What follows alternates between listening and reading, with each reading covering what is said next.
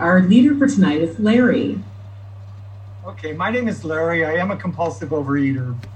Um, I have been in program for approximately 21 or 22 years. Um, what it was like, I was a fat kid. I was, uh, one of my earliest memories is being so happy because I figured out how to open up the refrigerator door and could get in there myself and get what I liked, which at the time was canned milk, which now just sort of curdles me to think about drinking canned milk. But anyway, so at a very early age, I started identifying with food. Um, I was, uh, you know, in grammar school. I, I, was in graduated to the husky jeans and the husky clothes. When I was ten, one of my aunts uh, suggested I go on a diet, and she worked at a drugstore, so she brought me these crackers that you were supposed to eat before a meal, and they would make you feel like you weren't going to eat a lot. I found out that they tasted really good if you put some butter on them, and then I ate them and then had my meal too. Um, so, you know, all through school, I was one of the chubby kids. I went to the chubby kids gym class and stuff like that.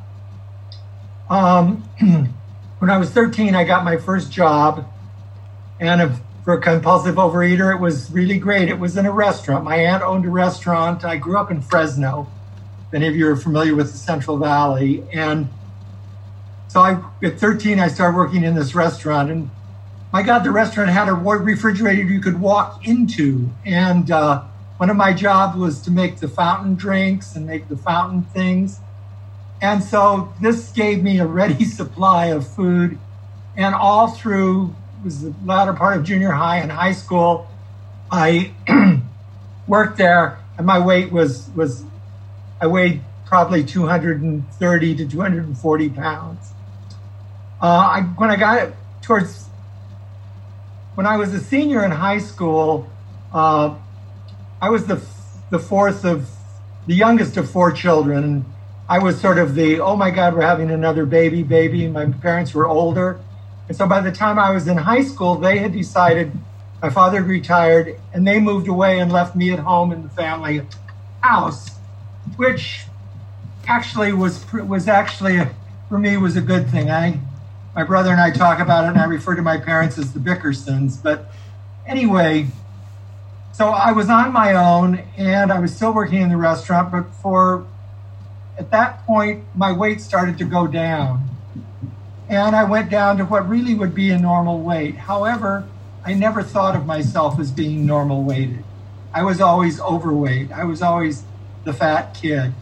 And I look at pictures of myself when I was in college, and after a couple years, I left Fresno and went up to came up here to the Bay Area and finished my uh, college at the University of California in Berkeley.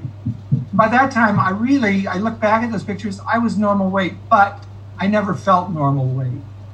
And then I, you know, from then on, I was did a stint in the Peace Corps. Then I was in the Army, and I got out and went to work teaching, and then I ended up working for the for the state of California.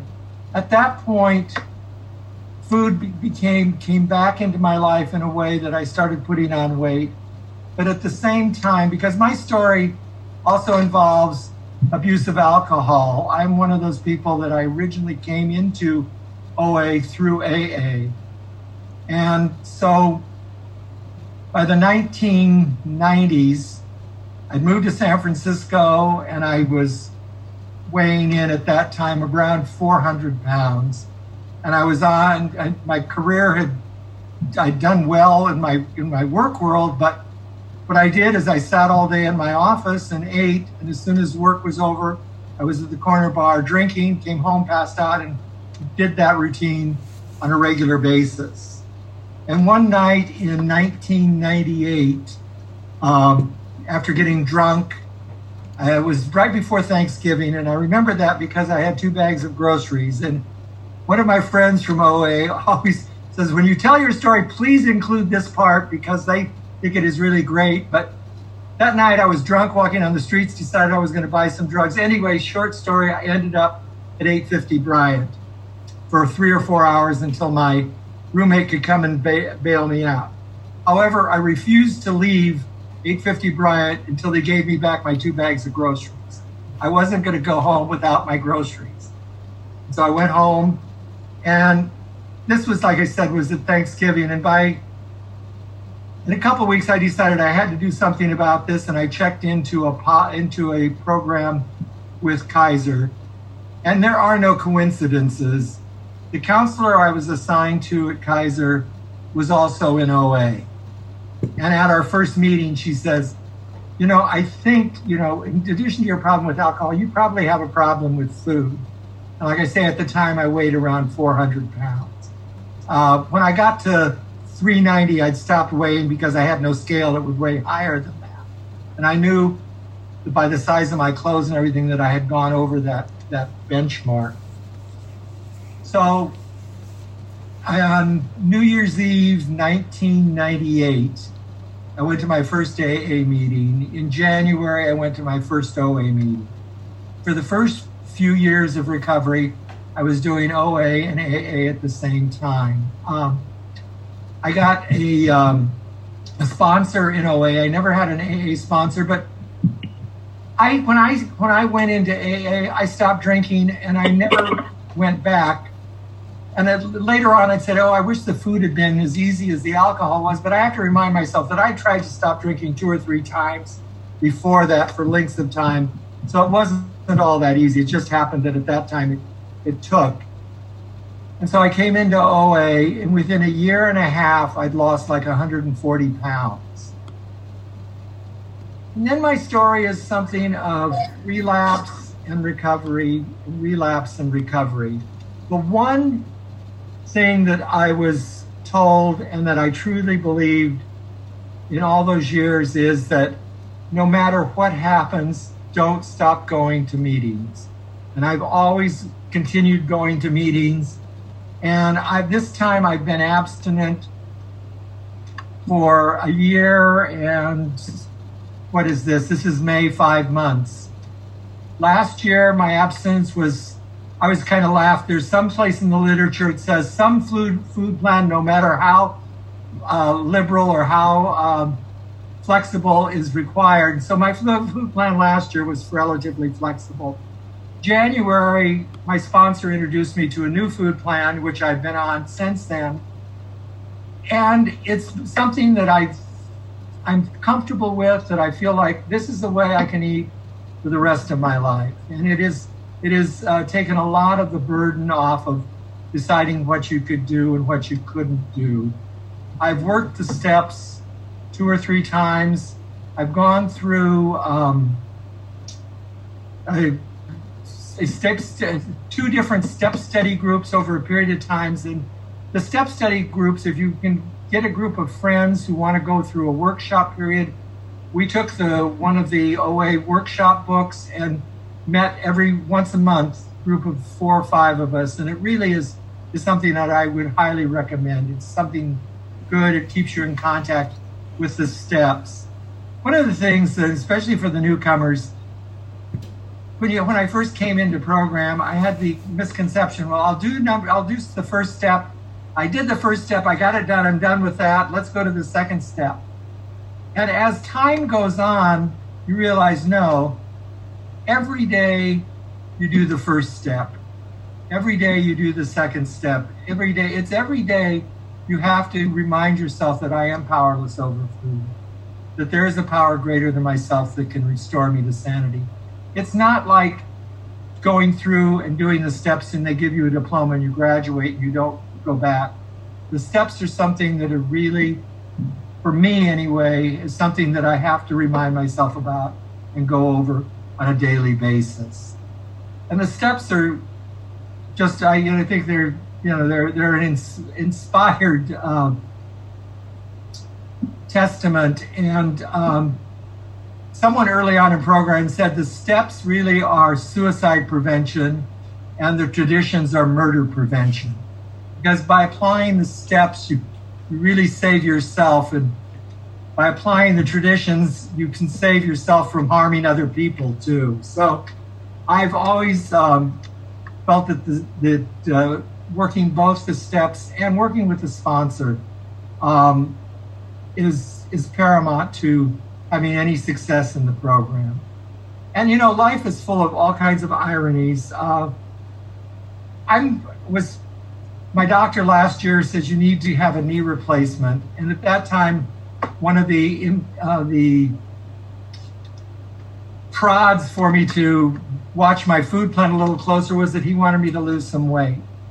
So lo and behold, in January, I go to the doctor, and the doctor says, "You're now at a weight when we can I can refer you to the surgeon, and you can have your knee replacement." I had been taking physical therapy classes and stuff, and so in January, I took off. Uh, actually, the first part of February, I took off on a trip that I've done every year to go to a dance festival. And one of the things about being in recovery that has been so wonderful is prior to recovery, when I was on that routine where I was eating all day and drinking until I passed out in the evening, my life was very small. It was the three blocks between me and the and the bar and the bus to my office, and that was about it. Once I got in recovery, for the first time in 20 years, I was able to go on trips to do things. My life expanded.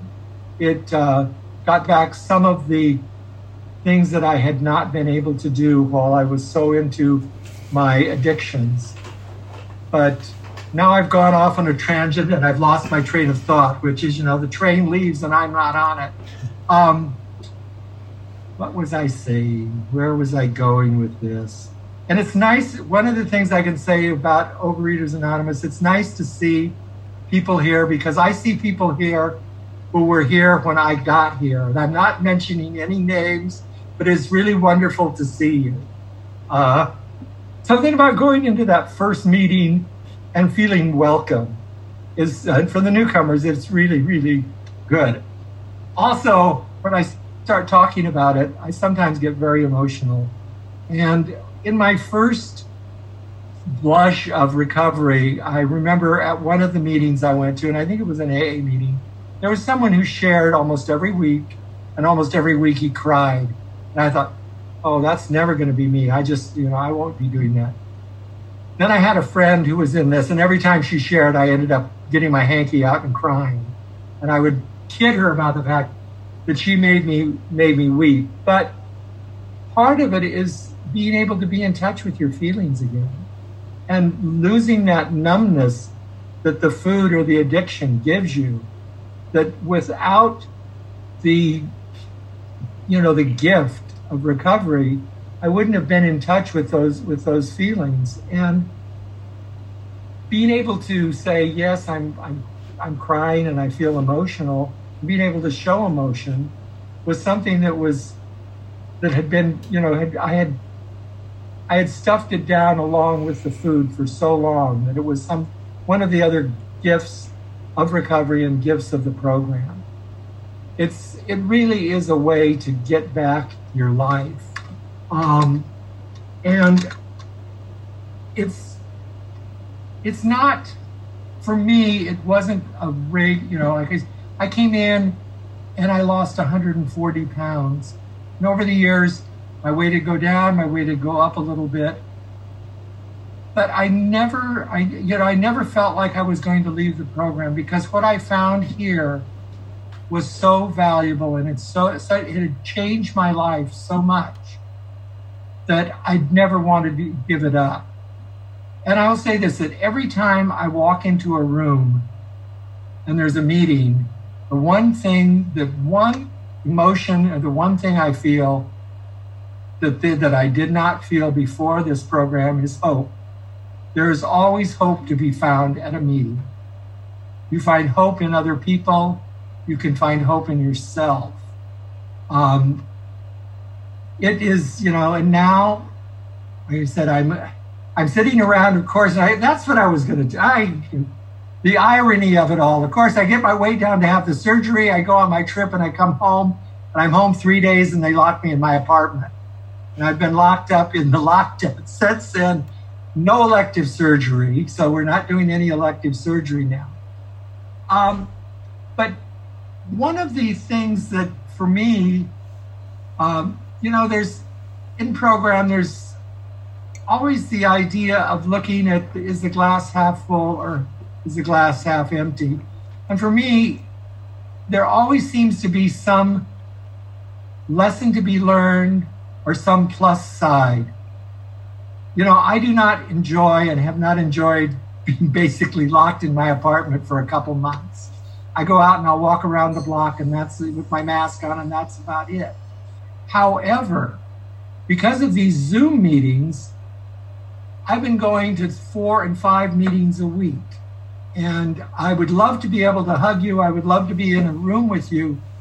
But on the other hand, sometimes it, especially when you get to be an older person, you know, that it's harder to get to those meetings in the evenings or harder to get up and be at a meeting at 7 a.m. And I love the 7 a.m. meetings, but that was either two or three bus rides or a taxi, you know, a $20 taxi ride to get there because I don't have a car and I don't drive anymore.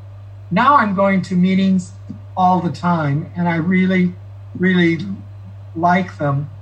And the other thing that is really is a plus for these meetings is we're meeting people from all over, not just California, but all over the world. I one of the things uh, my story is that when I got into uh, into recovery, I got very much into doing service and doing service positions, and I had the great good fortune of being a representative at the World Business Conference in Albuquerque one year. And I went with one of the people who was in this group.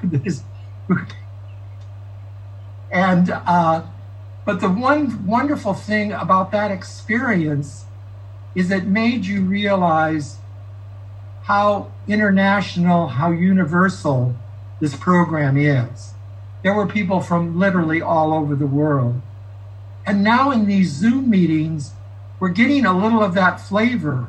I mean, when someone says, I'm from Mexico City, or I'm from Scotland, or I'm from some other part of the country, they're bringing something in that I think is really, really valuable, and they're giving us a, a, a perspective of how universal and how uh, widespread is our is our is our fellowship, but also how widespread is our disease, and the camaraderie of being part of a worldwide uh, fellowship is to me is is is very important.